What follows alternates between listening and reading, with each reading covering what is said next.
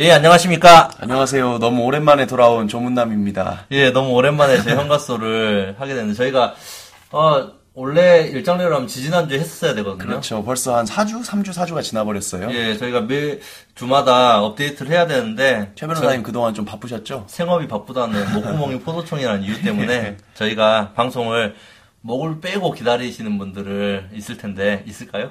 근데 뭐 목을 빼시는 분들은 모르겠고 구독자 수가 좀 많이 늘었다고 예, 하네요. 구독수가 무려, 무려 한 15%, 12~3%가 그전 늘었어요. 점점 늘 거라고 믿고 있고 네. 저희는 진행을 하고 있습니다. 아, 저희가 너무 늦게 올려서 죄송하고 네. 일단은 7월 말부터 8월 초가 네. 휴정기라고 하죠. 예. 법원에서 재판을 좀 잡지 않고 쉬는 기간이 있어서 그때 변호사들도 휴가도 많이 가고 하는데 저희가 휴가철에 조금 몰아서 방송을 만들어 놓으려고 합니다. 예, 뭐 오늘도 하고 이제 며칠 뒤에 또 해가지고 네. 최대한 많은 컨텐츠를 만들어 놓고 앞으로는 좀 이렇게 밀리지 않게. 밀리지 않 밀리는 일이 없도록 좀 최선을 다해 보겠습니다. 예.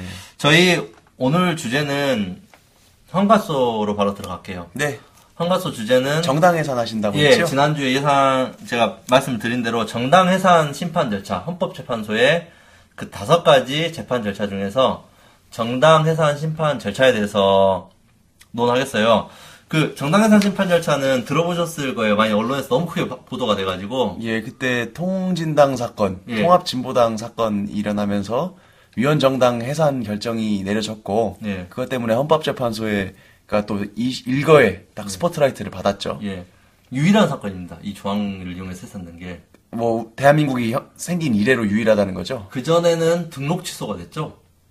아. 사실 정당 해산 심판 청구가 예. 헌법재판소, 헌법재판소법, 그러니까 헌법재판소가 정당 해산시킬 수 있다는 그 내용이 3공화국부터 사실 우리 헌법에 들어오기 시작했거든요. 예. 그 전에는 그냥 정부가 등록 취소로 그냥 정당을 날려버렸어요. 네, 그런 경우는 있었구나. 그러니까 네. 이승만 정권 58년도에 이승만 정권이죠. 이승만 정권 때 그냥 정당을 등록 취소시킨 적은 있었다고요. 예, 예. 그래서 헌법의 명무정을 둬가지고 정당 해산 심판을 거치지 아니하는 한 정당이 해산될 수 없다. 예. 그러니까 취지는 사실은 정당을 해산시키기 위한 목적이 아니라 정당을 보호하기 위한 목적이죠. 그렇겠지요. 그리고 뭐 일개 그 권력이나 행정부, 집행부에서 네. 정권을 잡았다고 해서 정당을 회, 그 해산시켜 버릴 수 있다면 아니면 등록을 취소시킬 수 있다고 하면 민주주의에 심각한 훼손을 가져오는 거, 거니까요. 예. 그래서 그 저희가 사안이라고는 딱 한 케이스 통합진보당은 해산이 됐죠. 이 케이스를 가지고서는 정당 해산 심판 절차에 대해서 설명을 드리고 이제 판례가 어떤 논리를 가지고 이 판단을 했는지 설명을 드릴 거예요. 예. 그 일반적인 헌법 교과서에 보면 저도 지금 이 주제를 가지고 일단 헌법 교과서를 열어보지 않았겠습니까? 네. 근데 목차를 보면 정당 해산 심판 절차는 아예 목차에도 없어요.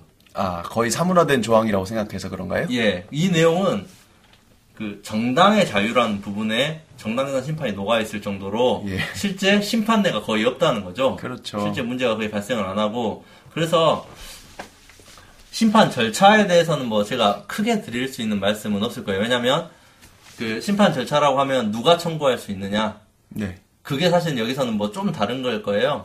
왜냐면, 그, 지난주, 지난 시간이었나, 지지난 시간에 말씀드린 것처럼 이거는 변호사 강제주의는 또 아니거든요. 네. 그, 탄핵이라든지 헌법소원이 아니기 때문에, 예. 변호사 없이도 할 수 있는 건데, 사실은 변호사가 굉장히 많이 달라붙긴 했어요. 얼핏 듣기로는 그때 법무부 장관이었나요? 법무부 측에서 그 정당 해산 심판을 청구했다. 전 뉴스에서 그렇게 본 것 같은데요. 대한민국이, 대한민국 정부가 청구하는 거죠. 예. 근데 사실은. 대한민국 정부인데 법률상 대표자가 법무부 장관이기 때문에 법무부에서 일을 했나 보네요. 예, 그런 절차적인 요건은 제소권자는 사실 정부라고 하- 하죠. 정부. 정부가 헌법재판소법에 국무회의, 그러니까 정부 강요들끼리 회의를 해가지고 의- 심의를 거쳐서 심의를 거쳤단 말은 꼭 의결할 필요는 없다는 거죠. 예. 보통 대통령이 결정하겠죠. 헌법재판소에 네. 그 제소를 신청하고 통진당 사건 때는 조금 이례적으로 대통령이 해외 순방 중에 심판 청구를 했어요. 아, 그랬나요? 네, 그래서 그 국무총리가 그 주재한 회의에서 국무총리 시- 그 국무회의 심의에서 하는 게 적법하느냐는 이슈가 있었는데 네. 뭐 그거는 대통령의 사고니까 그렇죠. 이게 국가에 있을 수 없는 그 국무회의를 바로 주재할 수 없는 사, 고가 꼭 뭐 사고를 당했다가 아니라 예. 그 국무회의를 제대로 주재할 수 없다는 그 취지 때문에 원래 그러라고 국무총리를 둔 거 아닌가요? 예, 대신 하- 하기 위해서 준 거기 때문에 네. 사실 국무회의 심의를 거쳐서 이제 대- 정부가 하는 거고 이제 주요 팔 학설 같은 건 대통령이 실질적인 최소권자로 보고 있어요. 네. 대통령의 의사로 헌법재판 청구가 이루어졌고 그때 뉴스를 보신 분들은 기억하실 텐데 음. 뭐 박근혜 대통령 또는 박근혜 정권에서 정당 해산 심판 청구 절차를 밀어붙였다 뭐 이런 식의 예. 그 뉴스 워딩을 보셨을 거예요. 예. 그것만 보더라도 그 재소권자가 정부 또는 대한민국이라는 걸 아실 수 있겠죠. 예. 그리고 해상 결정은 똑같아요. 여섯 명 이상의 그 해산 결정, 해산 판결이 있으면 의- 그렇죠. 의견이 있으면 해산되는 거죠. 이게 아마 제 기억으로 정식 명칭이 위헌정당 해산 심판 아닙니까? 위헌정당 해산 심판. 그렇죠. 그러니까 위헌이라고 판결을 예, 헌법재판소가 이 결정 정당은 위헌이죠. 그렇죠. 그러니까 어떤 법률이 위헌이라고 그 결정을 하려고 해도 6대 3. 예. 그러니까 6명 이상의 찬성이 필요하고요. 정당이 위헌이라고 판단해서 해산시키는 것도 6대 3의 요건이 필요한 거네요. 예, 여섯 명 이상이죠. 여섯 명이 위헌이다. 이 정당은 위헌이다라는 판- 그 결정을 내리면 정당은 그 즉시 창설 창설적 효력이라고 해요. 그러니까 바로 그말 결정을 하는 즉시 바로 해산이 돼버리는 거예요. 예. 그러면 해산을 어떻게 시킬 거냐는 그 의문이 좀 들 수도 있는데 네. 들 수도 있는데 해상 결정이 있으면 이제 그 정당한테 날리고 또 국회에도 날려주고 왜냐면 정당이니까 예. 정부에도 날려주고 예. 이제 선관위한테 주죠. 선관위가 할 일이 많습니다. 선관위가 정당 해산 작업을 주도를 하는 거죠. 예. 그래서 선관위는 받자마자 바로 청락 등록을 말소를 하고요. 그 공고를 해야 돼요. 네. 등록 말소죠. 이제 그 제가 아까 헌법재판소에 없을 때는 정부가 등록 취소를 해버린다 그랬어요. 예, 예. 근데 정당 해산 결정이 있으면 등록을 말소를 하는 거예요. 등록 명부에서 지워버린다는 거죠. 예. 그리고 지워버렸다 라고 해서 공고를 하죠. 예. 공고를 하고 이제 여러 가지 효- 효력들이 발생하는데 해산이 되고 해산 결정 선고와 동시에 해산이 되고 그리고 이제 정당법에 그 사후적인 절차에 대해서 조항들은 있어요. 대체 정당은 금지한다. 첫 번째로 예. 유사한 명칭. 그러니까 통진당이 해산이 됐잖아요. 예. 그러면 뭐 통 통진당 아니 그러니까 통합진보당. 통합진보당인데 통진당이라는 당, 뭐 당을 만든다거나 예. 조금 통진당과 통합진보당과 유사 명칭이라든지 거의 동일성을 인정할 수 있는 명칭을 사용이 예. 제가 봤을 때는 어떤 명칭도 그렇거니와 강령이라든지 또 예. 인적인 구성 이런 것들을 보고 예. 동일성을 대체 정당인지 아닌지를 따지지 않을까요? 예, 강령이 동일하거나 유사한 예. 것으로 저- 강령은 기본 정책 같은 것들이죠. 약간 예. 그런 것들은 창당하지 못하고 유사 명칭도 사용하지 못하고 또 자녀 재산은 일단은 국가에 기속이 돼요. 그리고 보조금을 받았으면 잔액을 또 반환을 해야 되죠. 그 자녀 재산 국가 기속 부분에 있어서 제가 기억나는 게 예. 그래서 그 정당 해산 결정이 이루어지기 며칠 전에 이미 막 소문이 좀 파다하게 나서 이번에는 해산이 될 것 같다더라 이렇게 분위기가 이렇게 좀 유출이 됐었나 봐요. 예. 그래가지고 당시 통합진보당 당직자들이 저마다 이렇게 그뭘 빼내가 예, 자기 그 재산들을 그 정당 재산을 빨리 어디 이렇게 돌려놨다. 예, 돌려놓고 감추고 예. 좀뭐 예금도 미리 다 빼놓고 했다고 하는 말을 들었습니다. 예. 그래서 뭐 그거는 사실은 추후 집행은 안 됐나요? 뭐 추징 추징 같은 거뭐 미리 빼가가지고 저희 일반적으로 뭐 채권자 취소권 같은 그런 느낌으로 근데 예를 들면 동산 같은 경우는 네. 뭐 책상이나 의자가 있었는데 책상 의자 컴퓨터를 미리 빼놓으면 네. 뭐 그거를 찾기는 어려울 거 아니에요. 예. 그래서 아마 뭐 그런 작업들을 절차들을 좀 밟, 밟느라 정신이 없었다. 저는 얼핏 그렇게 들었습니다. 하긴 해산 선고와 동시에 창설적인 효력을 가지기 때문에 네. 그 전까지는 유효한 정당으로 볼 수밖에 없잖아요. 소급적으로 당초에 만들어졌을 때부터 예. 위헌이다 그랬으면 조금 뭐 빼내간 재산들을 이렇게 할 수 있었을 건데 창설적 효력이면 뭐 그 부분은 크게 예, 법적인 그러니까 해산 결정 이전에 뭐 재산을 자기들이 다 없애버렸다고 하면 예. 더 이상 국고에 기소될 재산은 없어지겠죠. 음, 실질적으로 뭐 저도 언론 보도 보기에는 뭐 귀속될 재산이 뭐 크게 있지는 않았던 것으로 그렇죠. 알고 있어서 비난한 정당이기 때문에. 예, 굉장히 가난한 장단이라서 그래서 근데 사실 이제 뭐 그런 효력 중에서 가장 큰 쟁점이 이제 정당은 해산됐는데 네. 당시 통진당 소속 국회의원들이 여러 명 있었어요. 예. 그분 그 사람들의 국회의원 자격이 상실되느냐라는 것도 헌법재판소가 판단했어요. 왜냐하면 조항은 없었거든요. 네, 그 뉴스에서 크게 논란이 됐었죠. 네, 조항이라고 하면 그 일반 조항은 그거죠. 만약에 자진 해산 됐을 때 예. 그때는 뭐 유지한다. 예. 라는 식으로 돼 있는데 강제 해산 때 또 이 조항이 적용되느냐 예. 아니 다르게 봐야 되느냐라는 쟁점이 있어서 헌법재판소가 그 부분에서 판단을 합니다. 입법자가 미처 생각하지 못했던 부분이겠죠. 예. 설마 해산될 정당이 있겠어 생각하고 예, 별로 생각을 안 그 이후의. 효과라든지 의원직 유지 여부에 대해서는 법에 예. 따로 정해놓지 않았던 겁니다. 예. 그래서 헌법재판소는 이렇게 판단을 해요. 정당을 해산시켜놨지만 국회의원 자격을 유지해놓으면 정당 해산 결정의 실효성이 없다. 예. 사실상 똑같은 활동을 가능하게 만드는 것은 정당 해산 결정의 취지에도 바람직하지 않다라는 그 방어적 민주주의의 이념과 원리에 어긋난다는 아주 준엄한 선고를 하면서 예. 의원직 상실을 이제 결정을 이제 판단을 내려버리죠. 이제 그 결정문의 주문에 국회의원직을 상실한다 이렇게 되어 있지 않습니까? 예. 그런데 그 이후에 논란이 됐던 지금도 소송이 계속되고 있는 것으로 아는데 그 비례대표 도의원 그 광역자치단. 지방의회 의원들 예. 그 의원들의 의원직까지도 상실되는지에 대해서 지금도 행정소송이 진행 중인 것으로 알고 있습니다. 그거는 상실이 안 되는 식으로 판단이 내렸던 것 같아요. 예, 1심 하급심 판결은 현재 예. 그 상실되지 않는다고 판단이 특히 전주지방법원이 저희 그 동네가 가장 효시가 되는 판결을 했거든요. 예. 그래서 상실되지 않는다는 쪽으로 그렇게 일단 1심 하급심 판결이 났습니다. 예. 하긴 주문에서는 국회의원만 상실한다고 적혀 있기 때문에 예. 주문을 읽어보면 피청구인 통합진보당을 해산한다. 예. 통합진보당을 해산한다는 거고 피청구인 소속 국회의원 뭐 누구 누구 다섯 명이죠. 다섯 네. 명은 의원직을 상실한다. 여기서 이제 유명한 분이 몇 명 있죠. 예. 그 지금 수감 중인 사람도 있고 아무튼 그 사람이 있는데 아무튼 의원직을 상실한다고 그렇게 결정이 딱 주문이에요. 이유는 이제 예. 뭐 민주적 기본 질서를 어긋난다. 이제 절차는 사실 이게 끝이, 끝이죠. 네. 근데 이제 여기서 가장 핵심적인 그 쟁점은 이거예요.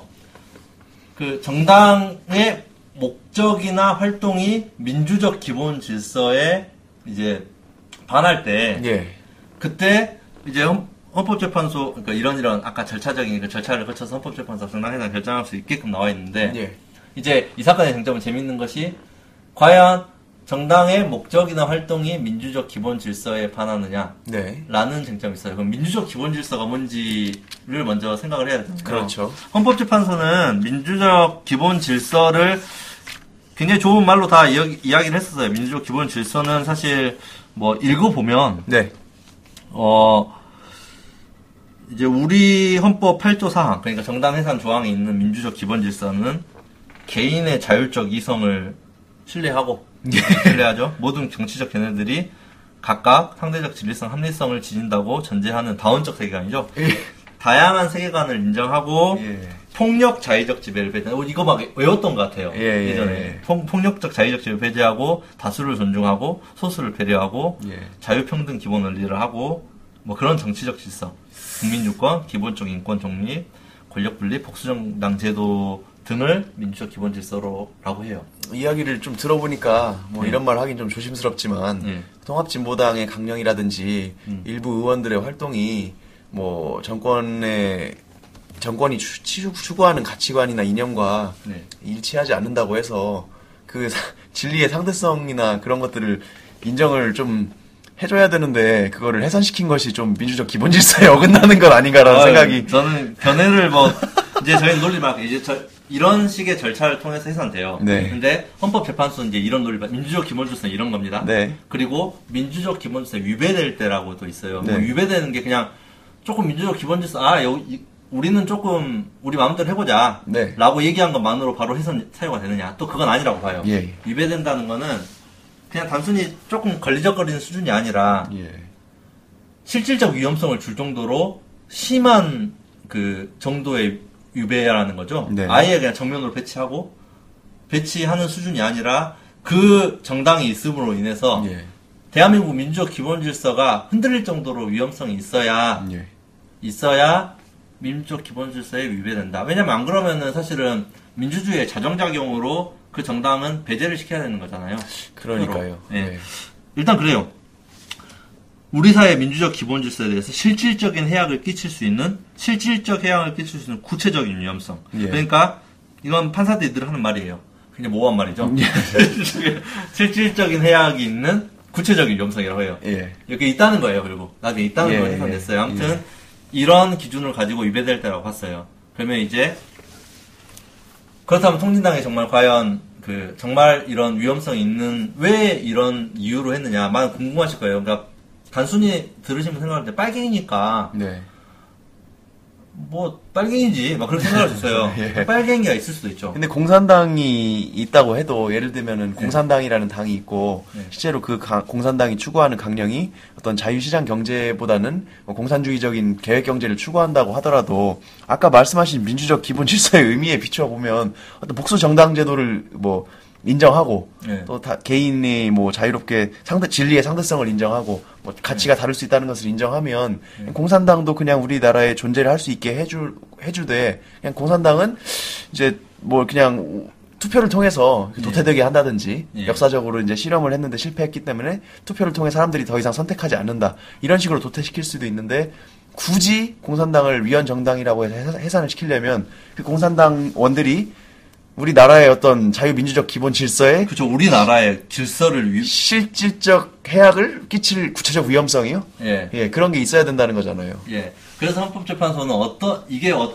왜 실질적인 위험을 지금 끼치느냐라는 네. 논, 논거를 발견함에 있어서 첫 번째로 굉장히 역사적으로 맥락을 오래 많이 뒤로 빼요. 네.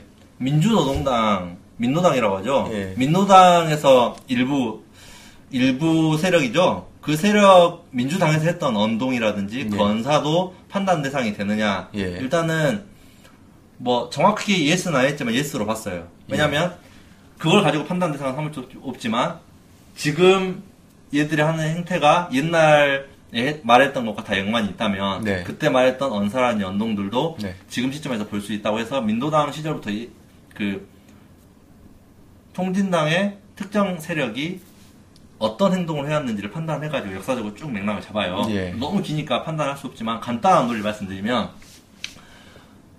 통진당을 주도하는 뭐 경기 동부 연합 등의 그러니까 주도하는 세력, 통진당의 의사 결정을 주도하는 세력은 예. 굉장히 급진적인 그러니까 소위 말해서 우리의 주적인 북한과 북한의 주체사상과 동일한 예. 강령을 가지고 있고요. 예. 아, 지금 헌법정대 판단입니다. 네, 네. 동일하거나 유사한 강령을 가지고 예. 있고 그 사람들이 통진당을 실질적으로 다 좌지우지하고 있었고요. 예. 그렇기 때문에 네. 그 사람들의 말이라든지 행동이라든지 의결 자체가 통진당의 목적이나 활- 활동으로 볼 수 있다. 네. 그러니까 정당을 해산시켜야 된다는 거예요. 예. 그래서 그 근거로서 여러 가지 들죠. 그 이 모 의원이 뭐 실명 굳이 거론하지 않겠습니다. 모 의원이 내란 선동으로 결국 유죄를 받았죠. 예. 내란 선동으로 유죄를 받아서 지금 수감 중이고요. 그런 내란죄를 저질렀다. 그리고 다수의 국가보안법 전력자들이 그 당직자들로 있었다. 네. 그리고 이 사람들이 나누었던 그 어떤 모임들, 뭐 회합들에서 나누었던 말들이 대부분 북한의 주체사상을 추정하거나 예. 그리고 방송에서 했던 표현들이나 다 그런 것들도 북한을 두둔하고 있고 예. 그런 표현을 계속 했기 때문에 북한의 주체사상과 동일하다 이거예요. 예. 근데 삼법편마다도 재밌는 판단을 또 하나 합니다. 그러면 이 정당 해산을 결정함에 있어서 네. 우리나라가 북한과 이렇게 대립적인 상황이라는 특수적 상황을 고려해야 되느냐? 네. 아니면- yes yes로 봤어요. 그러니까 민주적 기본 질서라는 게 전 세계 모든 인류에 공통되는 예. 그런 것이냐 아니면 우리나라의 특수적 상황까지도 고려돼야 되는 것이냐 아까 말씀드린 민주적 기본 질서에는 북한이라는 단어가 없잖아요. 네. 근데 우리나라의 특수성을 고려해가지고 민주적 기본 질서를 잡아야 되느냐라고 했을 때 네. 흔쾌히 yes를 던집니다. 아. 예, 우리는 북한과 주적이고 뭐 전쟁을 같이 했었고 늘 대남 적화 전략으로 우리를 괴를, 괴를 우리를 오히려 괴뢰로 보고 정부를 인정하지 않고 언제든지 적화 통일을 하려고 하는 그 북한의 존재를 네. 우리적 민- 우리의 민주적 기본 질서를 판단함에 있어서 위배된 판단함에 있어서 고려해야 된다는 거예요. 네. 이걸 간단히 말하면 북한 우리의 주적인 북한과 거의 유사하거나 대한민국의 질서를 위, 위협하는 세력과 같은 주장을 하면 네. 민주적 기본 질서에 위반된다는 거예요. 네. 그렇게 판단했어요. 그리고 이 소위 말해서 이분 그 일부 세력들이 얘기했다는 그 언동이나 언사 그 의결들 그리고 중간에 투표 조작이 크게 하나 있었죠. 예. 그, 그런 행동들은 민주적 기본주의 정, 정치적 반환 행위다라는 논거를 가지고 예. 이 일부 세력들의 행동이 정당의 활동으로 볼 수 있다. 예. 그러니까 대부분의 그 통합진보당 당시 당원이 거의 10만 명이 예, 이르렀는데 10만 명 당직자 당직자를 빼고 아, 그러니까 일반 당원 모든 재적 당원이 10만 명이죠. 예, 그렇게 많은 당원들이 굉장히 좀 약간 분통을 터뜨렸던 부분이 사실은 그거였어요. 예. 그러니까 그 사람들은 정말 극히 일부에 지나지 않고 네. 예를 들면 우- 그, 그 당내 민주주의라는 것이 또 있지 않습니까? 예. 정당 안에서 민주적인 의사결정이 작동하기 때문에 그 사람들의 다 일시적으로 그 집권한 파벌, 그 정당 안에 파벌들이 많이 있지 않습니까? 네. 그 개파, 그 파벌이 일시적으로 집권을 해서 약간 언, 뭐라고 하죠? 그런 허무맹랑한 이야기를 한다든지. 뭐 전쟁 발발시키기에 동조해서 뭐 국가기관 시설 파괴하고 예, 예. 무기를 세조하고 뭐 그런 거 있잖아요. 그런 경거망동이라든지 그런 언행을 했다고 해서 네. 그럼 그런 사람들은 그런 사람들의 행위로 인해서 사실 국민들의 지지가 신뢰도가 떨어질 것이고 그럼 네. 당내에서 각성을 하고 아 저 사람들을 더 이상 우리의 지도부로 인정하면 안 되겠다고 생각해서 다음번에 교체를 시킬 수 있거든요 민주주의 절차를 작동시켜서 네. 그렇게 하면은 그 내부적으로 정화가 되고 그 통합진보당의 실질은 유지하면서 뭐 어떻게 보면 지- 집행부 교체, 지도부 교체만으로도 그 당이 유지될 수 있는 상황이었는데도 불구하고 예. 일시적인 그 세력들의 집권을 딱 그때 시점을 기준으로 그 해가지고 회합, 그 발언, 그 활동, 예. 그 언사들이 전부 10만 당원에게 모두 공통된 거라고 판단을 통합 해버린 것이 진보당의 활동으로 봐버린 거예요. 예 그것이 조금 다들 억울하게 생각했던 부분이었다고 합니다. 사실은 가장 비판을 많이 받는 점이 그겁니다. 예. 그 일부 세력이 실제로 북한의 지령을 받았을 수도 있고요. 예. 우리나라는 국가보안법이 있기 때문에 또 간첩죄도 있습니다. 예, 예. 그래서 그 개별 형법이나 국가보안법 처벌을 받는 행위를 한 것이 그게 과연 이 정당이 그 행위를 한 것으로 귀속시킨다고 법적인 표현이지만 똑같이 볼 수 있느냐. 예. 라는 쟁점이 사실 여기서는 제일 컸어요. 네. 왜냐하면 내란 음모 또는 선동의 유죄 판결이 이루어져 있는 상태고 대부분의 견해로서는 그게 무죄로 뒤집혀지긴 어려울 것이다라는 게 중론이었어요. 사실 네. 당시에도 그러면 일부 주도하는 세력이 내란죄를 뭐, 그것 그거는 또 일정 부분 비판점은 있겠지만 네. 내란죄를 뭐 저질렀다라는 행동을 한게 네. 통합진보당이 그런 행위를 했느냐라는 거에서 헌법재판소는 예스를 던져버린 거거든요. 네, 예. 그래서 그 부분에 있어서는 많은 사람들이 의문심을 제기했지만 함부로 그 의문심을 그 공개적으로 얘기 못한 거는 이게 우리나라의 특수성이 또 있기 때문에 그러니까 사실은 뭐 아까 말씀하셨듯이 민주적 기본 질서의 의미에 대해서 네. 헌법재판소가 뭐 판단을 함에 있어서 한국의 특수성을 고려한다고 말했는데 네. 저는 사실 그게 좀 위험한 발상이라고 생각합니다. 그러니까 음. 한국식 민주주의라든지 우리네 우리식 뭐 무슨 사상, 우리식 무슨 이념 이렇게 보통 들어가면 그 역사적 인 경험을 봤을 때 네. 그게 한 번도 이렇게 정상 자, 좋은 결과가 발생한 적이 없죠. 별로 없었, 없었거든요. 네. 그래서 미- 우리식 민주적 기본 질서 아니면 한국식 민주적 기본 질서라는 것을 좀 그런 개념을 상정했다는 것 자체가 네. 조금 위험한 발상이 아닌가 싶네요. 그래서 사실은 여기 이 판단은 8대 1로 그 위헌 그 위헌 정당이라는 선언이 나왔어요. 그랬었죠. 단 한 분의 헌법재판관이 반대 의견을 던지죠. 그, 그래서, 일단 기본적으로, 원칙적으로 그 통합진보당의 일부 세력이 막 추종했던 그 전략이라든지 그런 것들도 민주적 기본적 정식, 정상, 저- 정면에서 반하는 행위가 아니라 네. 군소 정당의 한계를 극복하기 위한 전략적 선택으로도 볼 수 있는 여지가 있다. 네. 왜냐면 군소 정당이 조그만 정략이면 조금 더 극단적인 주장들을 할 수가 있잖아요. 선명성을 선명성을 부각시키는 거죠. 부각시켜야 되니까 그런 선명성을 부각시키려는 그 언사가 네. 과연 민주적 기본질서에 위배된 그러니까 정당을 해산시켜야 될 또 위배되는 큰 위험성이냐라는 부분에서 의구심을 제기를 하고 뭐 이제 그런 것들이 뭐 볼 수 없다는 주장을 하면서 또 거기서 얘기를 하죠. 그 피청구인 소속 당원들 중에서 대한민국 정보관 세력이 있으면 개별적으로 형사처벌을 통해서 국가보안법이나 네. 할 수 있고 정당의 그런 국가보안 계속 처벌을 해가지고 그 정당이 굉장히 위험 아 이 정당의 조직원들이 이런 행동을 하기 때문에 위험하다라고 하면 네. 대한민국 민주주의는 충분히 성숙을 합니다. 성숙해 있고 네. 투표 과정을 통해서 자연스럽게 폐지되게 만드는 것이 네. 더 민주주의의 질서에 바람직한 것이 아니냐. 그리고 대부분의 또 일부 세력이 주도해서 모든 의사결정을 했다고 하는데 대부분의 당원들은 그냥 따라갈 수밖에 없는 상황이었다고 헌법재판소 다수 의견 판단했잖아요. 예. 아무런 아무런 그 의견도 없이 그냥 10만 명의 당원의 의사처럼 결정을 했다니까 아니에요. 네네. 그러면 그 사람들의 나- 사회적 낙인 효과는 어떻게 된 거냐? 예. 그런 부분들도 고려를 해라 라는 얘기를 통렬하게 던지면서 반대 의견을 던집니다. 네. 물론 뭐 이제 비판점이야 저희가 뭐 이게 맞다 이게 맞다는 아니지만 적어도 민주적 기본 질서라는 부분에서 반한 행위를 한 사람은 있죠. 그걸 정면으로 저는 부정 저희든 부정하는 건 아니지만 예. 정당을 해산시킬 정도로 민주적 기본 질서에 위배됐다고 판단이 들어가면 앞으로 이제 조그만 군소 정당이 선명성을 나타나기 위해서 조금 극단적인 주장을 하게 되면 늘 정당 해산의 위험성을 감수해야 되는 거 아니냐라는 예. 걱정이 들고요. 또 헌법재판소가 재밌는 논거를 하나 들어요.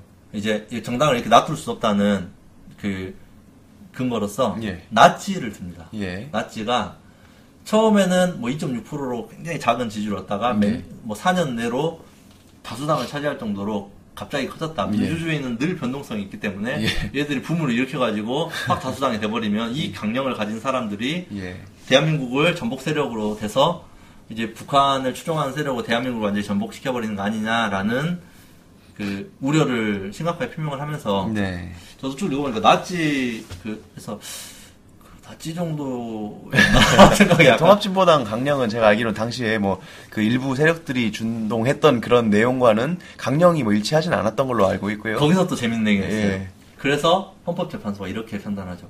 강령의 표면적인 것들이 이제 민주적 기본세에 부합되게 보이더라도 그 숨겨진 목적이. 숨겨진 목적을 봐야 된다. 예. 그래서 김희수 아 김, 어 설명 그한 명의 반대 재판관. 어, 어차피 실명을 다 공개했으니까 반대 의견을 표명한 김희수 재판관은 논그 논증이 잘못됐다 이거죠. 숨겨진 목적이 있다는 걸 전제하고 거기에 맞춘 모든 논거들을 짜 짜서 예. 실제로 퍼즐 맞추기처럼 만들어버린 게 아니냐. 예. 뭐 숨겨진 목적이 있는지 없는지는 사실은 숨겨진 목적 자체가 드러났어야 되는데 네. 숨겨진 목적이라는 것만으로 대부분의 당원은 그걸 몰랐다는 거 아니냐. 네. 그럼 오히려 그 주장만으로도 정당이 해산될 이유가 되지 않는다라는 논증을 해요. 네. 구체적인 위험성이 뭐 없다는 건가요? 그죠. 왜냐면 지금 강령의 표면적인 거는 분명히 민주적 기본소에 반하지 않, 않아 보여도 다수 의견은 네. 다 강령의 표면적인 내용은 구- 민주적 기본 질서에 반하지 않더라도 숨겨진 목적을 봐야 된다. 네. 라는 거죠. 네. 그러면 표면적인 거는 큰 문제는 없었다는 거예요. 예. 조금 사회적인 사회주의적인 얘기 있지만 그거 가지고 정당 해산 사유는 아니니까. 예. 근데 일부 주도 세력들을 했던 언사들을 봤을 때는 그 이면에 숨겨진 목적이 있었다는 거예요. 예. 숨겨진 목적이죠. 숨겨진 목적이 있어서 이 숨겨진 목적도 정당의 목적인 활동을 봐야 되고 주도 세력이 그걸 갖고 있고 그 숨겨진 목적으로 정당 정당을 이용했기 때문에 네. 그러면 정당의 활동이 이 숨겨진 목적으로 움직였다는 거 아니에요. 그렇죠. 그러면 목적은 숨겨진 거죠. 그럼 대부분의 일반 당원들은 그 숨겨진 목적 몰랐다는 거 아닙니까? 예. 그러면 정당의 활동이라 볼 수 없는 거 아닌가요? 아니면은 당원들이 전부 다 속으로 다 숨겨진 목적에 내심 다 동의하면서 네. 겉으로는 우리는 표면적으로는 뭐 민주적 기본 질서에 부합하는 사람들이야 이렇게 모든 의사 합치가 다 이루어졌을 경우라면 그렇다면 그게 가능하지만 헌법 재판도 그렇게는 또 보잖아요. 왜냐하면 주도적인 세력이 이끌어가는데 정당은 끌려갈 수밖에 없었으니까 네, 그렇게 본 거죠. 그래서 이런 논증들을 하면서 결국은 어떤 결론을 정해놓고 예. 조금 결론을 맞춰 나가서 이제 그런 큰 글을 그냥 그 논리를 만들어 나간 게 아닌가라는 의구심을 또 제기가 많이 당하긴 했어요. 이게 정말 이거 저가 제가 그 검찰청의 그 공익법무관으로 근무하고 당시에 그 판단이 있었죠. 그 예, 해산 결정이 이루어졌었고 그거를 준비하는 테스크포스 팀의 법무부 내부 이제 산하에 네. TF가 있었는데 저희 이제 법무관 동기들이나 후배들이 굉장히 많이 참여를 해가지고 정말 밤샘 작업을 하면서 뭐 독일의 과거 결정례들도 뒤지고 전 세계적인 막 비교법적으로 네. 그런 정당 해산의 사례들도 연구를 하고 막 그런 연구 결과들이 법무부 측 이제 의견으로 그러니까 대한민국 측 의견서로 작성이 돼서 나가기도 하고 했거든요. 예. 근데 이제 쭉 이제 읽어보면 뭐 저도 이제 이릉 수긍되는 부분도 있긴 한데 그냥 큰 역사적인 맥락에서 봤을 때는 음. 우리가 흔히 생각하는 민주주의에 있어서의 후진국이라든지 예.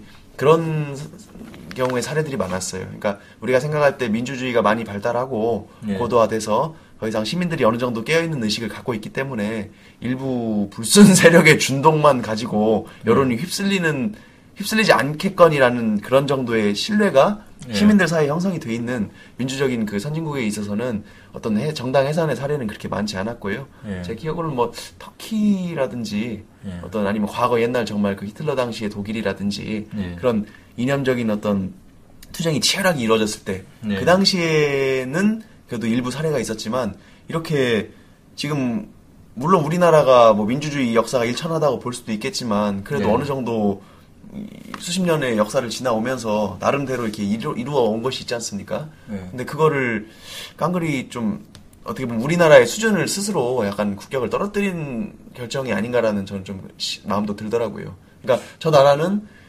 아 저 예를 들면 공- 좀 위험한 정당이 생겼을 때 네. 그거를 그냥 그 국가 내부의 민주적인 절차, 투표라든지 이런 절차를 통해서 자정작용으로 정화시키지 못하고 네. 굳이 국가가 나서서 저걸 보호를 해줘야 억지로. 통제를 해줘야만 하는 네. 그런 국민 의식이 좀 떨어진다거나 그런 네. 민주주의가 좀 후진적이라든지 그런 인상으로 좀 보일 여지가 굉장히 많거든요. 국가가 보호를 해줘야만 예, 민주주의가 유지될 수 있는 그렇죠. 굉장히 약한 민주주의. 취약한 예. 어, 시민 약한- 의식이 굉장히 취약하다. 굉장히 약한 민주주의를 가지고 있는 나라가 돼버린 거예요. 그런 식으로 해서 저는 약간 좀 그 우리 국격을 스스로 음. 떨어뜨린 결정이 아니었나라는 좀 아쉬움이 있습니다. 그리고 그 반대 의견 중에서 또 이런 게 있었어요. 그 숨겨진 목적을 가지고서 지금 그 얘기를 했잖아요. 네. 주도 그래서 숨겨진 목적으로 이런 식으로 판단해버리면 이제 아까 박지원 변호사님 말씀하신 대로 합법적인 절차, 민주적인 장에서 토- 공개적인 토론과 대화를 통해서 배제시켜버리는 게 아니라 정당 해산을 통해 배제하면 이 이런 정치적 의견을 가진 사람은 이제 공식적인 공론 예산에 안 나타나는 거죠. 예. 더 은폐되고 예. 이제 이 이런 의견을 가진 사람들은 결국 비합법적인 수단 말고는 쓸 게 없는 거예요. 네. 적어도 이걸 공론회장 나타내보면 이 국민을 설득하고 싶으면 공론회장에 나타나서 계속 표현을 하고 예를 들면 TV에 나와서 토론회에 참가를 시키고 네. 그래서 국민들이 아 저건 좀 아닌 것 같은데 위험한 발상인 것 같은데 네. 하면은 자기들도 이제 깨달을 거 아닙니까 네. 아 이게 국민적 지지를 받지 못하는구나 네. 우리가 이렇게 해서는 정- 권력을 잡을 수 없겠구나 이걸 깨닫고 이렇게 서로 그 의견을 나눌 수 있어야 되는데 네. 말씀하셨듯이 그, 그 의견을 소통하는 장소나 그 배제- 공간을 찾아 차단시켜 버린 거죠. 예, 아예 날려 정치의 장에서 배제시켜 버렸다는 말은 이런 정치적 견해를 가진 사람들은 비합법적인 수단 말고는 쓸 수가 없고 그 정치 정상적인 정치가 아니라 이제 혁명을 꿈꿀 수밖에 더욱 없- 극단적인 없겠네요. 정치적 선택을 할 가능성이 있다. 예. 굉장히 수긍이 가는 내용. 제도권 내에서는 개혁으로는 도저히 달성할 수 없겠구나. 그런 판단을 해버릴 수 있는 우리는 거예요. 제도권 밖에서 그냥 혁명을 노려야겠구나 이렇게 생각하게 되겠네요. 그럼 더욱 폭력적이고 극단적인 선택을 할 가능성이 있기 때문에 예. 차라리 제도 안에 포용해서 토론과 합의와 그 절차 안에 두고 국민적 선택을 받아서 자연스럽게 배제시키는 것이 그게 경쟁을 시키는 거죠. 어떤 이념이라든지 정책을 가지고 예. 경쟁을 시켜서 자연스럽게 도태되거나 어떤 이념은 어떤 이념이나 가치관이 선택을 받을 수 있도록 만들어야 되는데 예. 어떻게 보면 자유시장 경제 체제에서 예. 자유 경쟁을 통해서 도태될 건 도태되고 예. 소비자들의 마음을 이끄는 뭐 재화나 서비스가 많이 팔리는 것처럼 그렇게 예. 해서 자본주의가 이제 원활하게 돌아가는 거 아닙니까? 예. 그런 식으로 이념이나 가치관도 민주적인 공론의 장에 앞에 나와서 자유적으로 자유 경쟁을 해라. 예. 그래서 지지를 받든 도태되든지 해라. 이렇게 해야 예. 훨씬 더 큰 틀에서 보면 안전하다고 보이거든요. 그런 의견이 사실은 민주적 기본주의에도 부합하는 게 아니냐라는 네. 게 반대 의견이 의견이었고 하지만 헌법재판소의 다수 의견은 이제 보호를 해줘야 된다는 거죠 위험성이 발생했으니까 예. 그래서 모르겠어요 이제 앞으로 대한민국이 어떤 방향으로 진행될지 모르겠지만 진보 정당이 이 판결을 계기로 많이 위축이 된 건 사실이에요 실제 세도 많이 위축이 됐고 다 쪼개졌죠. 그리고 쪼개져고 하나의 기치를 내걸고 이제 갈 수가 없는 분열 때문에 사실 이 관계가 초래되기도 했지만 예.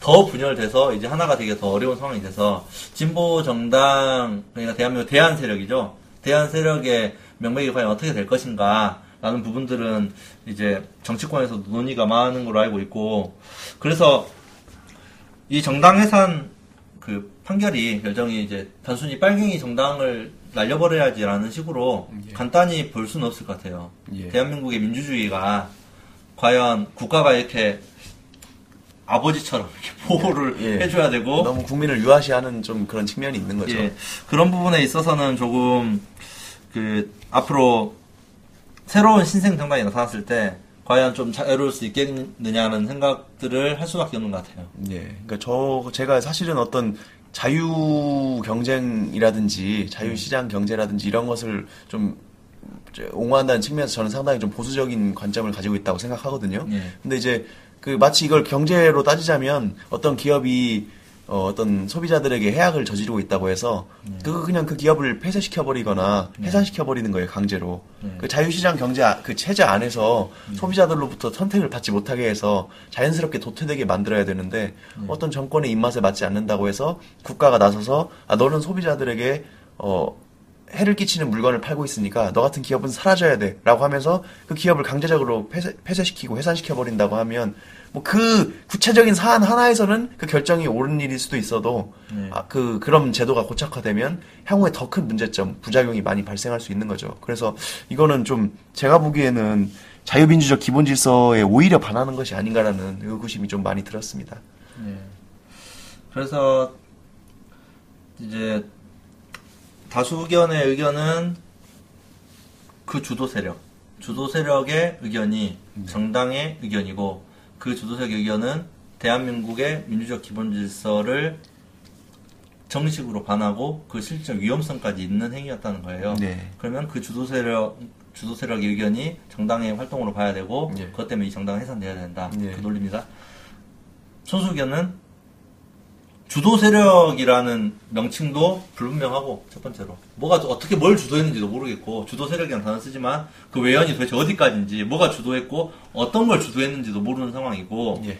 그리고 대부분의 이 주도 세력이 가졌다는 정치적 견해나 의견들도 그 전에 받았던 형사 판결이 10년 전에 했던 의견들 그런 언사들도 쫙 끌어서 지금도 그럴 것이다라고 판단하고 있다. 네. 그래서 그 주체 세- 주체 사상이라는 그것과 여전히 마- 맞는지도 제대로 검증이 안 되는 상태인데 심지어 그 주도 세력의 의견이 정당 전체 의견으로 쉽사리 볼 수 없다는 것이 정당의 강령은 외면적으로는 민주적 기본질서에 크게 반하지 않는 내용이지만 그 숨겨진 목적을 아울러 고려해야 된다고 해- 했는데 그 숨겨진 목적이라고 하면 그 정당 전체 그걸 전혀 모르는 정당 전체 일반 당원의 의견이라고 보기는 어렵다는 거예요. 예. 그러면 일부 세력을 도려내는 거 방법으로 충분히 할 수 있음에도 불구하고 정당 전체를 위원장을 해산시키는 것은 그런 위험한 생각을 가진 사람들을 제도권에서 몰아내서 오히려 더 극단적인 선택을 할 우려가 있고 예. 자유시장을 제도권 안으로 들어와서 합법적인 절차를 통해서 합법적인 정당의 틀 안에서 토론과 자유를 거쳐서 하는 것이 민주적 기본질서에 훨씬 바람직함으로 기각되어야 된다. 예. 라는 논리를 쓰고 있어요. 물론 어떤 논리가 더 바람직한지는 듣는, 들으시는 분들이 판단할 거예요. 저희가 조금 그 반대 의견을 좀 강조한 부분이 있겠지만 물론 다수 의견 찬성하는 분들이 많을 수도 있어요. 그리고 생각해 보면 예를 들면 정말 북한식 사회주의를 추종하는 세력이 예. 정말 그런 강령을 내세우고 정당을 만들어서 일단 활동을 한다고 하면 저부터도 조금 불안할 것 같아요. 예. 저 사람들이 계속해서 어떤 체제 전복을 도모하고 예. 계속 어떤 북한식의 어떤 일당 공산당 일당 독재 체제라든지 예. 뭐 세습되는 사실상 거의 왕조 제도를 이렇게 복원하자는 식으로 어떤 활동들을 계속 추진할 거라고 생각하면 아 내가 그런 사람들과 같은 공동체에서 예. 이야기를 하면서 숨 쉬면서 살아간다는 것이 좀 좀 불안하고 무섭. 무섭다 이런 마음이 들 수는 있을 것 같아요. 예. 근데 이제 그 정당을 해산시킬 것인가에 대해서는 조금 더 생각을 해봐야겠죠. 예, 민주적 기본 질서에 민주적 기본 질서를 지키기 위한 방법이 정당 해산으로 방법으로 해야 되느냐 예. 아니냐는 부분들 한번 고민이 필요하고 결국은 통합진보당은 해산됐습니다. 예. 해산됐고 통합진보당 소속 국회의원들은 전부 다 의원직이 상실이 됐고요. 그리고 지역 의원들은 소송 중이고 예. 그리고 통합진보당에 흩어진 세력들은 이제 그 깃발을 못 걸기 때문에 어디서 어떤 모습으로 존재하는지는 이제 대한민국이 확인할 수가 없습니다. 사실은 근데 제가 이게 과연 얼마나 결정이 실효성이 있는지가 좀 의문이긴 해요. 왜냐하면은 해 정당이라는 형식적인 그 집단을 해산시킨다고 해서 네. 그 사람들의 사상이나 이념이 사라질 수도 없는 것이고 네. 그 안에 인적 구성원이 모두 뭐, 뭐 생명을 빼앗는다던가 이런 게 아니기 때문에 결국 동일한 가치관을 공유하고 이념을 공유하는 사람들은 다시 모여서 어떤 활동을 할 수밖에 어떤 없거든요. 식의 모임이라도 하게 되는데 예. 그건 이제 제도권 안에서는 지금 뭐 이제 파악이 제대로 될 수가 없는 거죠. 예. 그래서 그 부분의 그 위험성이 앞으로 대한민국 사회에서 어떤 식으로 발현이 될지는 예. 조금 더 지켜봐야 될 것 같다는 얘기를 드리면서 아이고 너무 정신없이 얘기했네요 저희가 아닙니다. 좀 정치적으로 이슈가 되는 사안이다 보니까 네. 각자 좀 원성을 높였던 것 네, 같은데 네, 저희 좀 그래가지고 원래는 위원정당 해산 심판 절차에 대해서 소개하는 그런 내용이었죠. 오늘 예. 준비하신 건. 절차는 처음에 간단히 이제 이런 이런 절차로 이런 일 효과가 있다. 근데 사실은 민주적 기본 질서에 반하느냐 반하지 않느냐라는 부분들이 어떤 식으로 판단했느냐는 다 유일한 케이스이기 때문에 네. 이 판례가 앞으로 정당 해산이 이슈가 됐을 때는 항상 기준이 될 판례가 될 거예요. 수십 년 동안 또 이런 일이 일어날지 안 일어날지도 모르는 상황이죠. 네, 어떤 정권이 들어오고 또 어떤 정당이 발생할지 모르기 때문에 일단은 첫 케이스가 있었다는 것만으로도 의미가 있어요. 그래서 네.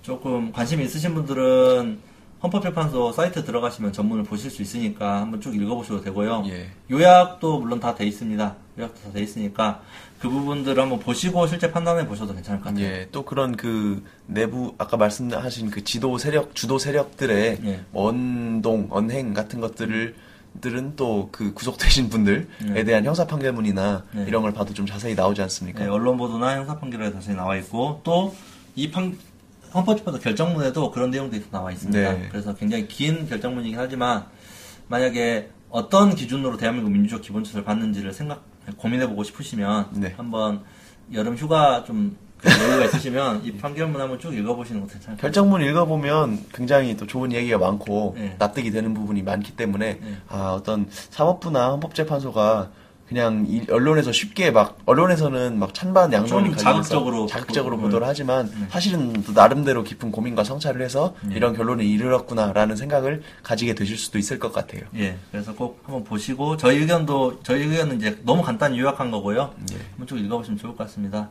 이제 이상 저희는 형- 헌가소 14부 정당 해산 심판 절차는 여기서 마치겠습니다. 생각보다 빨리 끝났네요. 고생하셨습니다. 아, 예, 감사합니다. 감사합니다. 예.